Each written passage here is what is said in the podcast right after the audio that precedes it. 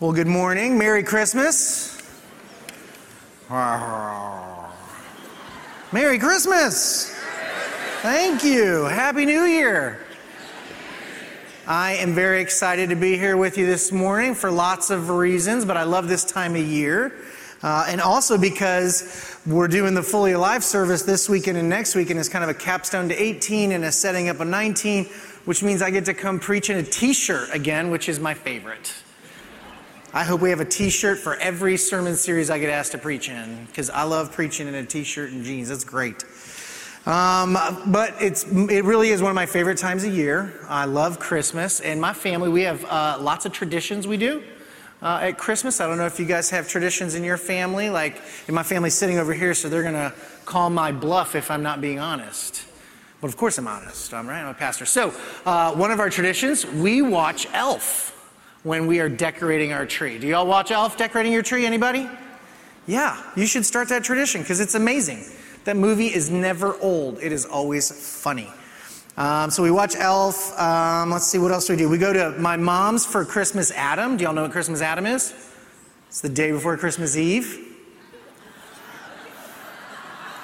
You can have that. But for Christmas Adam, we go to my family's house. Uh, and my family, believe it or not, I'm a- Italian. And so I grew up in upstate New York and Christmas Eve, at that time, not Adam, uh, but I'm working on Christmas Eve now. So on Christmas Adam, we go to my mom's and we have an Italian meal. And the first time my wife came to my family's for Christmas uh, Adam dinner, it was all Italian. And she was like, What are we doing? Why are we eating this? She's from Tampa and Georgia. She's a southerner. And she was like, Where's the ham? And like the turkey. And I'm like, what are you talking about? This is what you do on Christmas Eve. You eat Italian. Jesus was clearly Italian. Um, and so we eat lots of meatballs and sauce and noodles. And uh, that's, so that's one of our traditions. And then Christmas Day, we started this tradition when our kids were pretty little.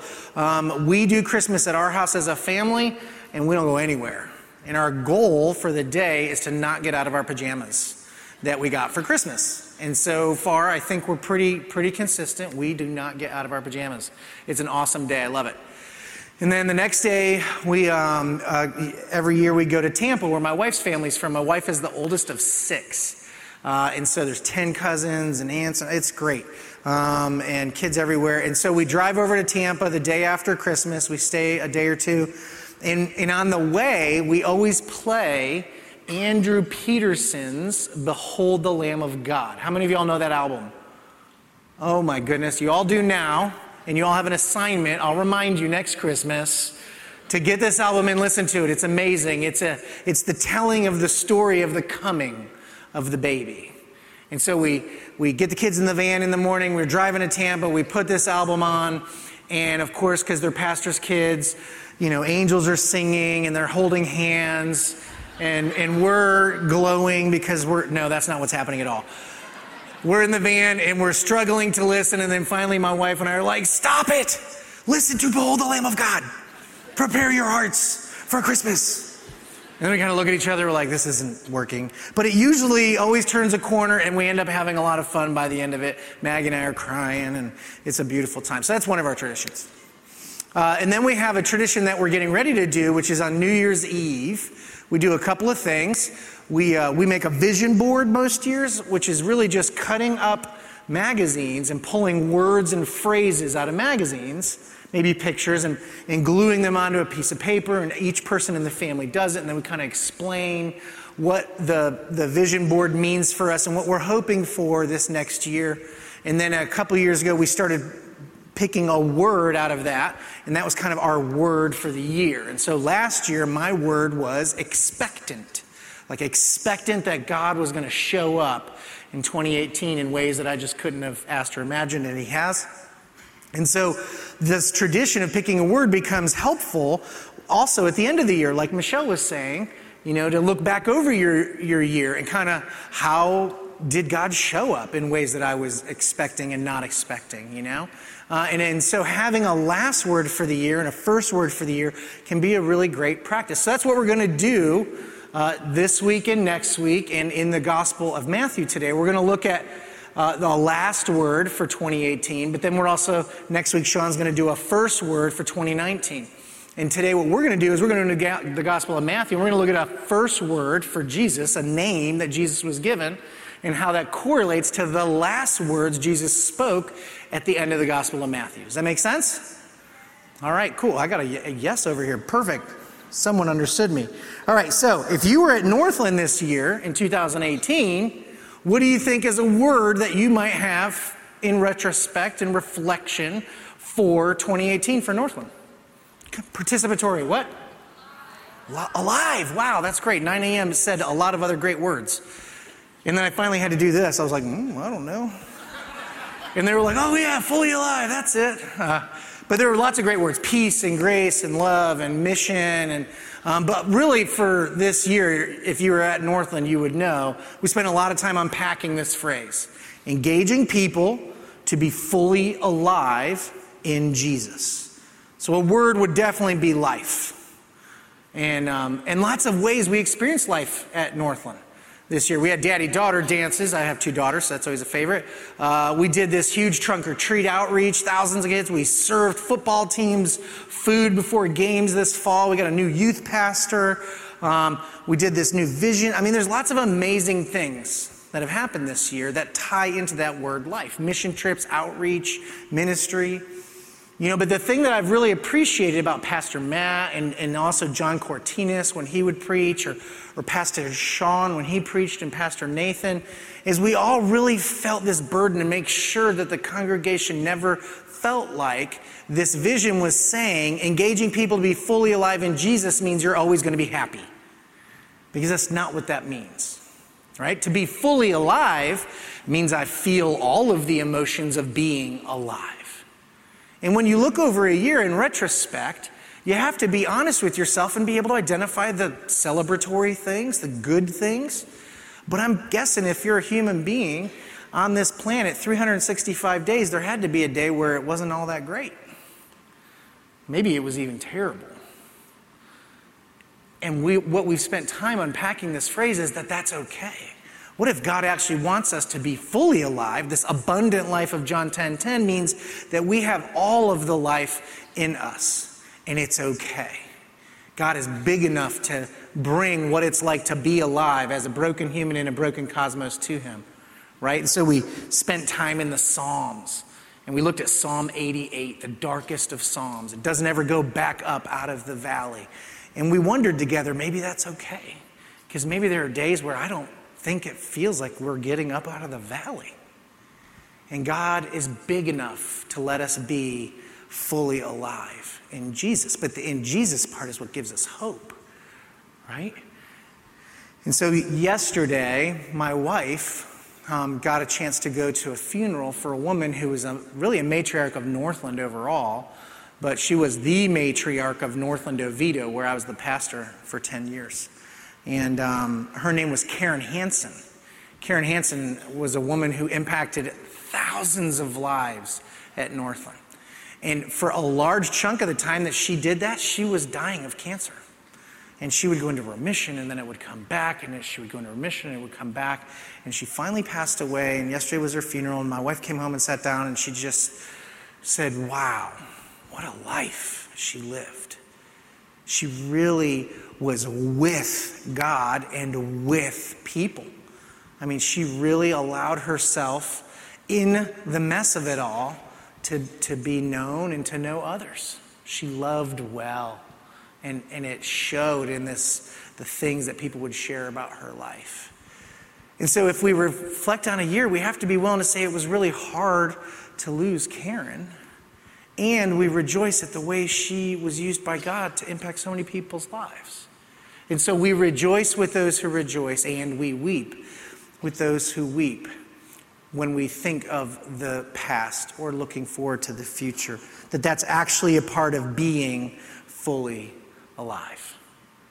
And so let's look at a word that opens up in the Gospel of Matthew that's used for Jesus, that he kind of is given us, um, and that is repeated in some of his last words in the Gospel of Matthew as a way uh, for us to remember this year as well.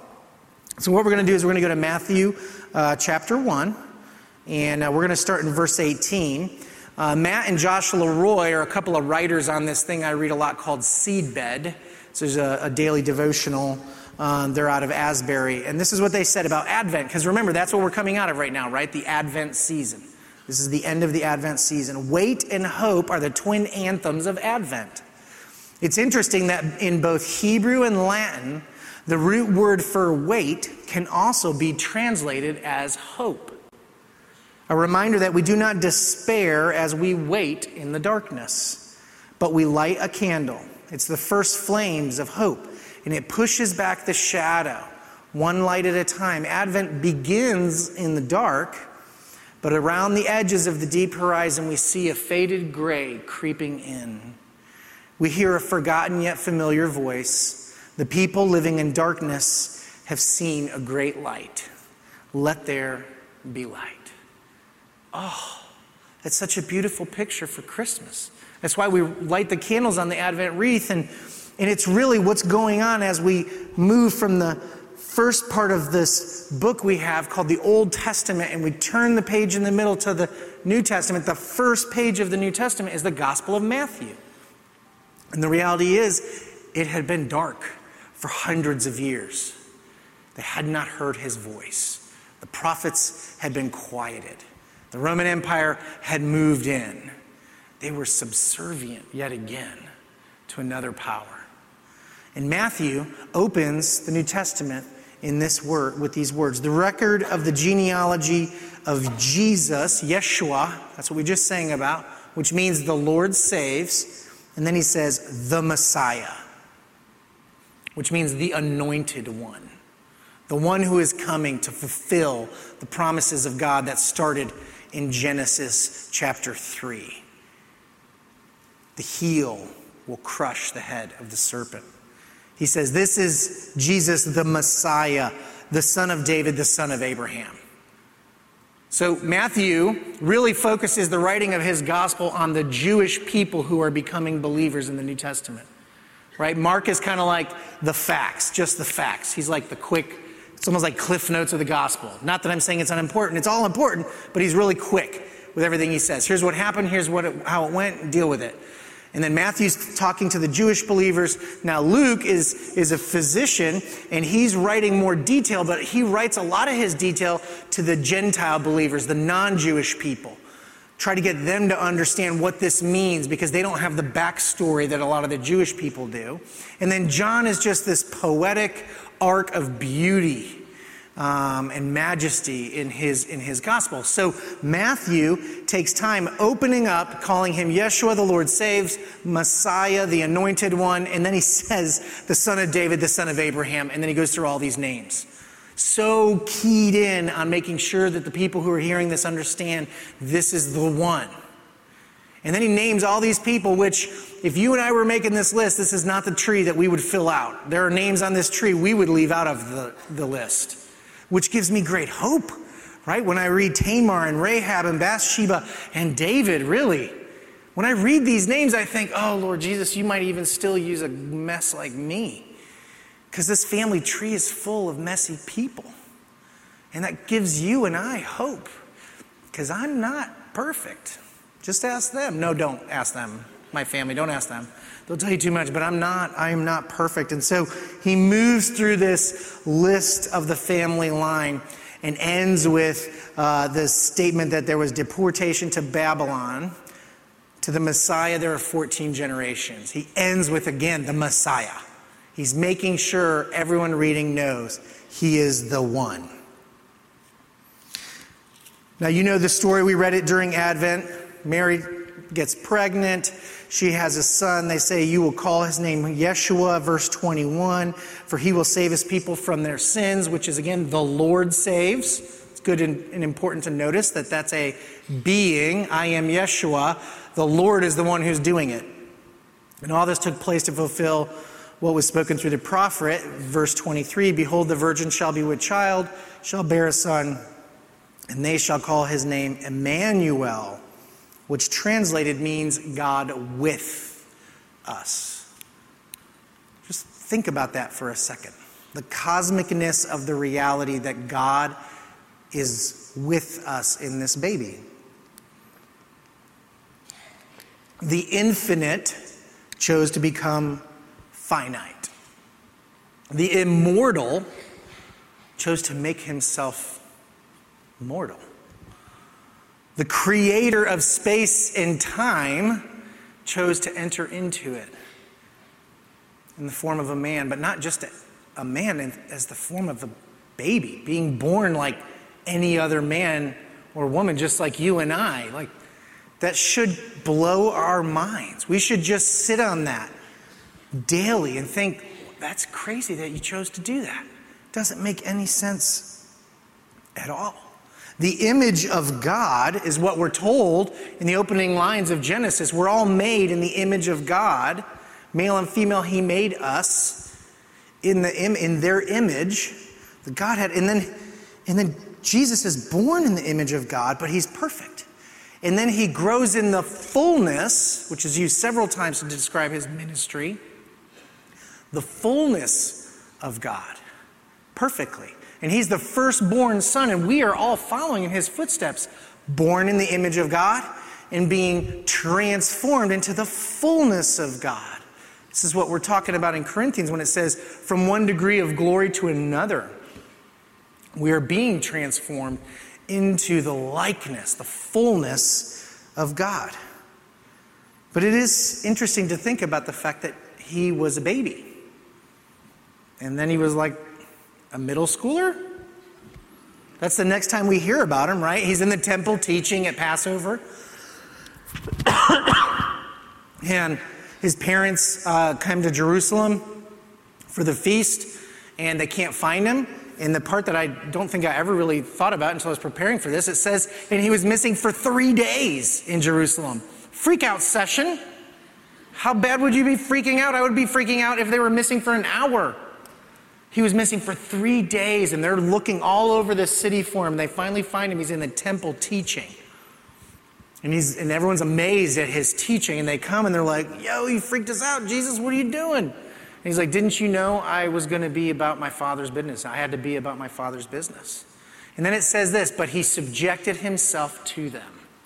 So he, even right there, like, he could have turned on the whole Savior thing, King of the universe thing, but he doesn't. He's like, You know what? I want to live my life as a man. I want to know what it's like to be human. So I'm going to have my parents kind of take the lead here. And then we don't hear about him again until he starts his ministry around 33, around 30 to 33, right? And that means he probably like grew up in dad's house, doing dad's work. He was a carpenter maybe. Maybe he made up a table for somebody and they were like, this stinks. You don't even know what you're doing, right? He had to deal with human beings day in and day out. He probably got sick.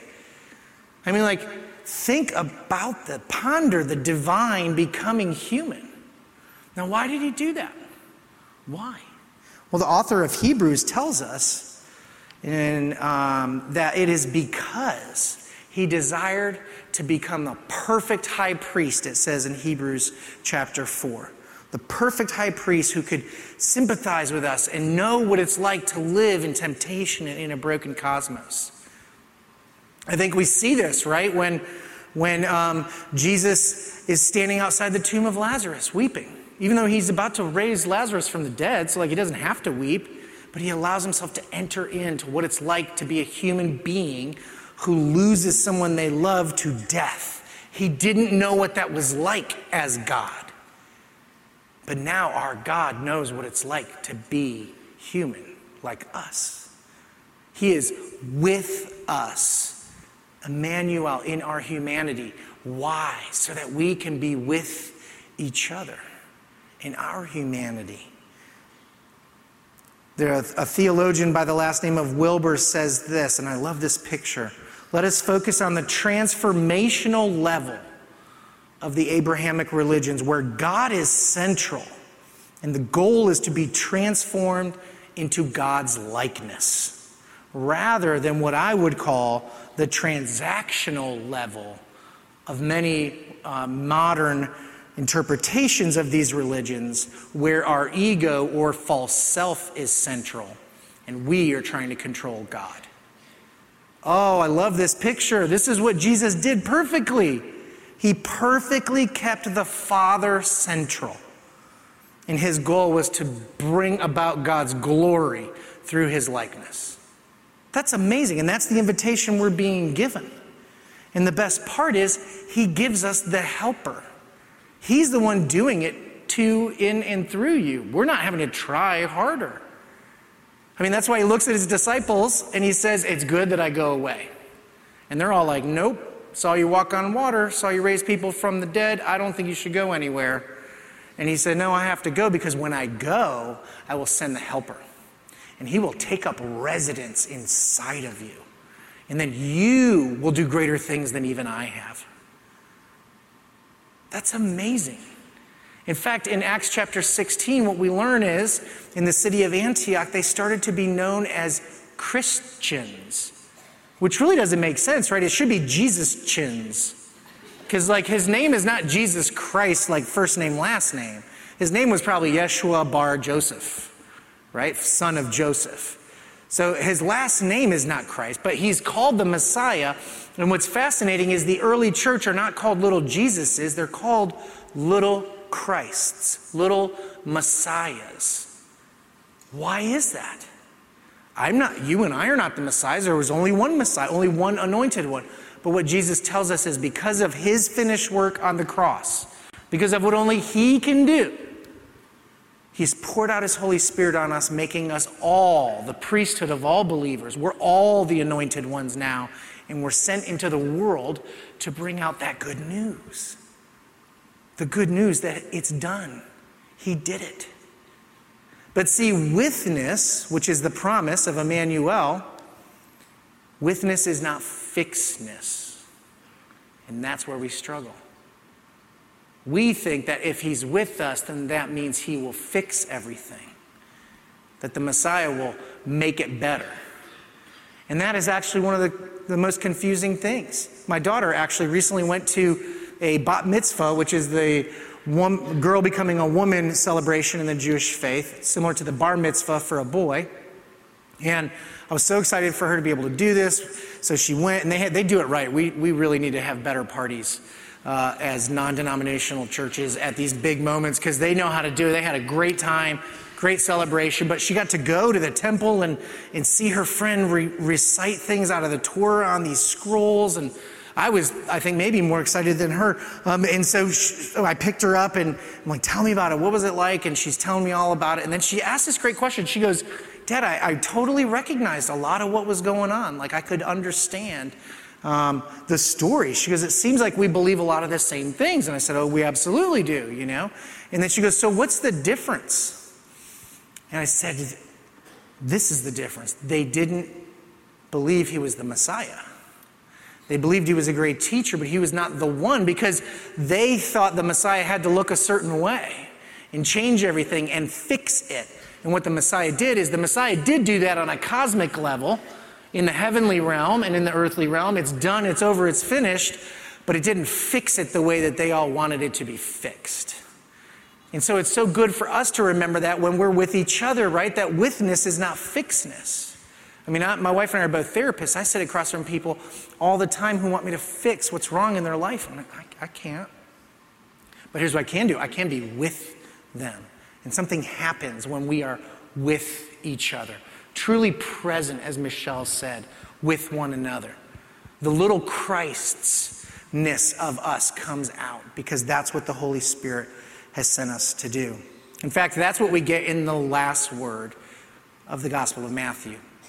If you'll turn to Matthew chapter 28, starting in verse 16, right before that, it's interesting. So, Jesus uh, uh, rises from the dead, and there are women at the tomb and they see him, and he says, Go and tell the brothers um, that I'm here. And he says, Then, um, and then tell them to meet me in Galilee. And I'll, I'll meet you guys up there, which again, I, these scenes, I just can't wait to rent Redbox when we get up there because I got to think you're like, no, I don't want to leave. This is crazy what's happening. But anyway, they obey, uh, goes and tell the brothers, they go to Galilee. And then it does this little, this little thing at the very, right before the Great Commission, and it tells the story about how guards had been paid to tell a story to their leaders that the disciples had come and stolen the body of Jesus. Is the only gospel that includes that, which is fascinating, unless you remember what I said that Matthew is talking to Jewish people. And so this rumor was spreading around the Jewish community And so Matthew's very specifically talking to them hey, that rumor you heard, we already knew about it, wasn't us. This really happened, and we've seen him.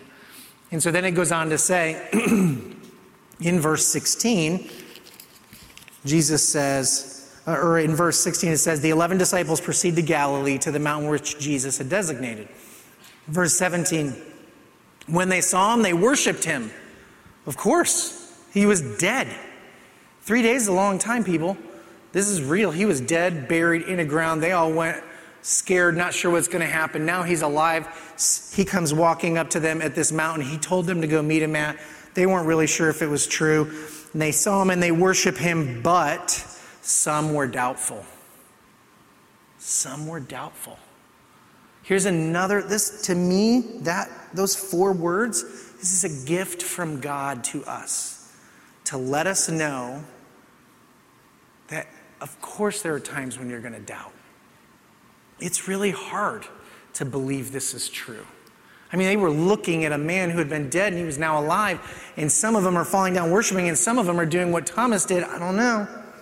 I'm not sure. Let me stick my hand in his side. How do I know you guys didn't pull a, a double take here? I mean, we, we do this sometimes. And I feel like what we're getting here in Scripture is that, of course, we do. It's hard being a broken human in a broken cosmos. It's hard. And I think God is okay with us being honest that it's hard. My wife has this great story that she was processing some of her her uh, origin story, some of her family of origin story in counseling. That's why we became counselors. And she got this vision, she got this picture um, that um, that she had where she was sitting about 15, 16 years old, sitting on a curb crying with her hands in her face. She's crying, and, and Jesus is with her, and he's crying. And she just says to him so honestly, It's just so hard. It's just so hard. And she's crying. And she hears Jesus say back to her, I know, I remember. I get goosebumps every time I, the first time I heard that, and every time I've told it since then. The picture of our Savior saying to us, I remember. It is hard. And then she has this other picture she, she has. You know, it says that Jesus is in the heavenly realm, seated at the right hand of the Father. This is why it's so important that this is not a, a mythology of someone who is not alive. He is alive. That's what he says right here in the beginning of the Great Commission, I have all the authority on heaven and on earth. He's alive, seated at the right hand of the Father, but he's not like lounging back drinking a Slurpee. I think I love my wife's picture. She sees him in the heavenly realm, seated, on the, seated at the edge of his seat, saying, Dad, let me go. Let me go back. Come on, it's time. They've had enough. I know what it's like to be human down there. It's hard. I love that picture so much. It says he doesn't even know the times. He himself said that only the Father does. And so I love this idea that he is he wants to make all things right. And between now and then, however long that is, what he's given us, given us is the gift of the Holy Spirit who is with us. And that's the promise at the end of the Great Commission. So the Great Commission goes on. Jesus says, I've got all the power, which is incredibly important for us to remember because it's only Him who does this. He's got all the authority in heaven and on earth. And it says, and because I have all that authority, just go out into the world. Go therefore, which really is better translated like along the way, like while you're walking down the road, make disciples. And making a disciple means just tell people who I am and what I've done, and who you are and what happened, and who you're becoming now because of me. That's all that means.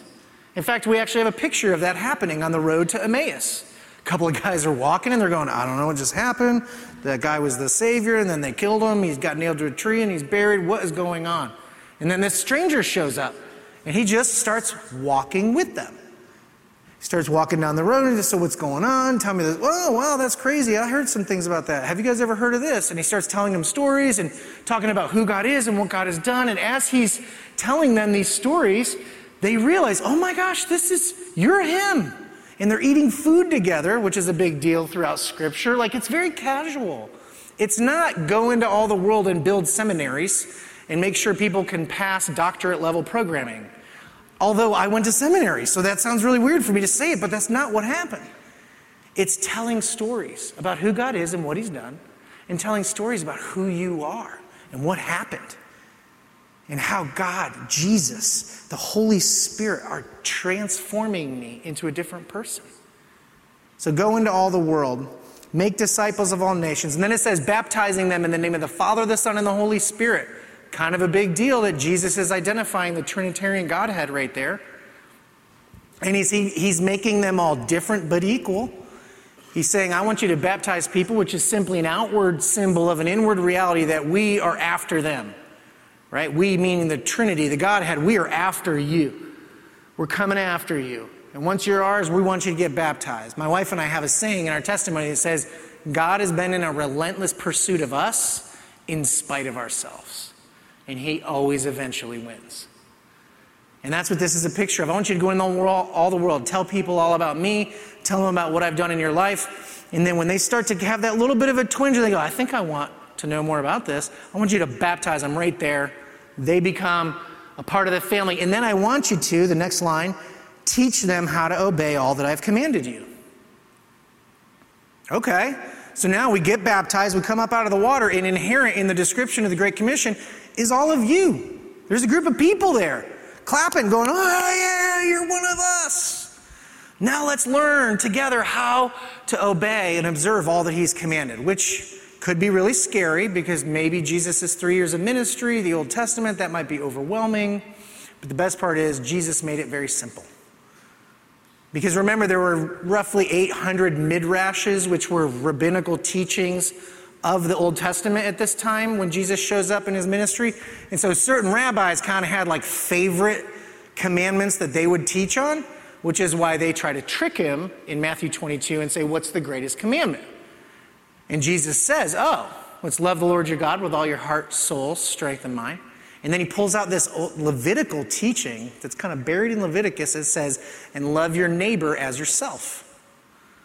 They're, they're all kind of stumped. And so Jesus says, hey, all the ways you guys are trying to figure this thing out, let me make it simple.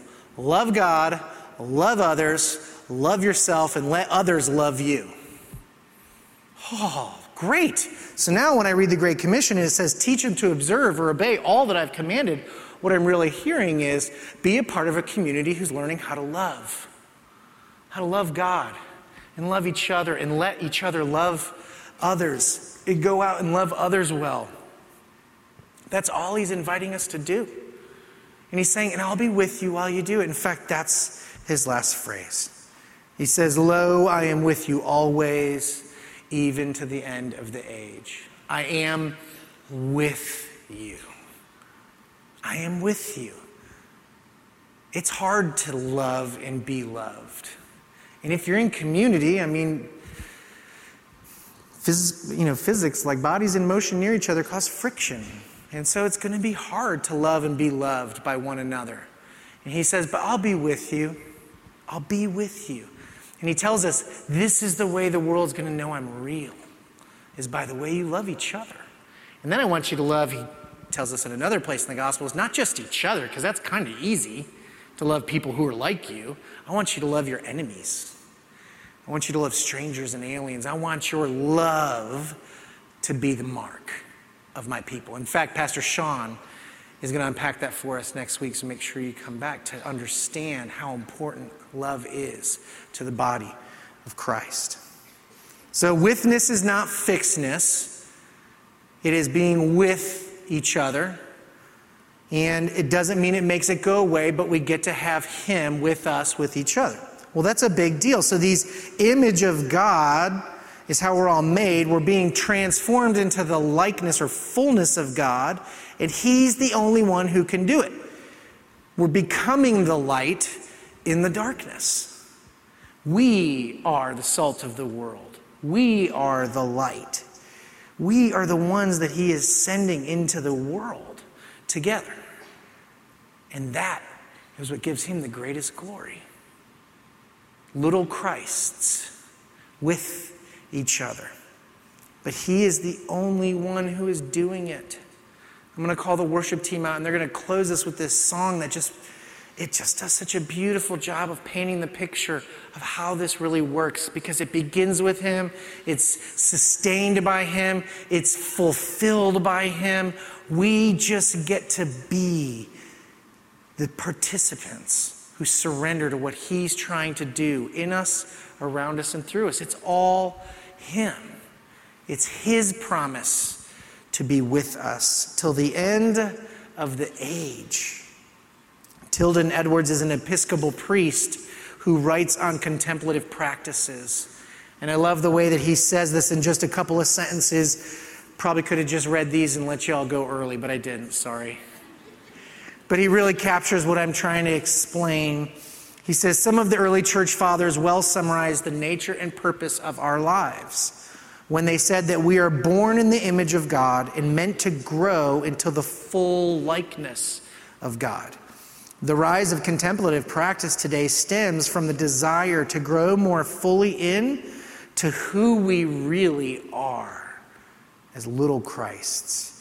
We need to cultivate spiritual communities where there is mutual support, challenge, and practices to foster the lifetime journey from the image to the likeness of God.